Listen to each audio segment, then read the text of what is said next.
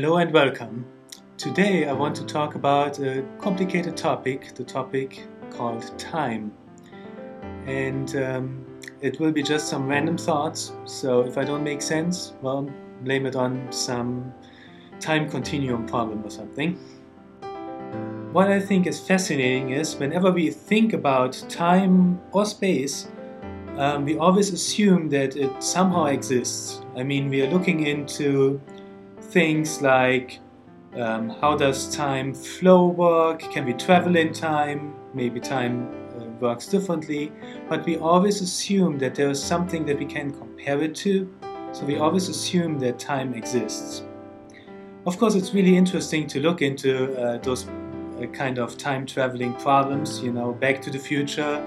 Uh, those are interesting movies, and um, you know, even in Lost now, you know, one of the TV shows I watch, I admit that. Um, you know, we are looking into uh, some time problems. You know, there might be different time flow, or you know, the same time flow, but when when we move from one point to another, time works differently, or something like that.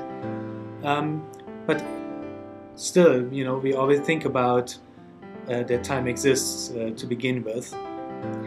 Now, um, Lost has said they want to make sure that there's no um, violation of causality, and that's really acknowledging some one important thing that uh, we look in, into when we study time in physics or something like that, because um, the the main a thing that differentiates different uh, manifolds that we can look at is um, when we travel in time, will there be a violation of causality or will there not be? Well, one other thing that uh, physics had, has had a look at is uh, the Big Bang Theory, and that's very fascinating since that's one of the few places that I can think of where people actually look at time not existing. When we look back at what the Big Bang is, then we realize that time and space came into being and there was no space or time before. And you know, looking at that, that's why we, the first fraction of a second uh, of the universe, uh, physicists can't say anything about because we have no idea what it means that there's no time and space. But um, that's the only, pretty much one of the only places that acknowledges that um, if we really want to understand what time and space is, then we need to, uh, you know, think about what does it mean if there is no time or no space at all. Well, all this is not really a problem for God, since um, God is beyond time. Um, the Bible says that one day is like a thousand years, and a thousand years is like a day for God. And um, I also believe that uh, God created time, so um, he doesn't have a problem with time not existing.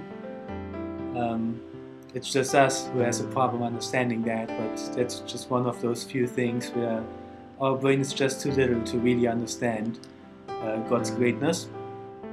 But then I think um, God wants to give us a little glimpse of uh, what it means to exist without time, since I think our bodies here are, you know, stuck as uh, being creations that depend on time.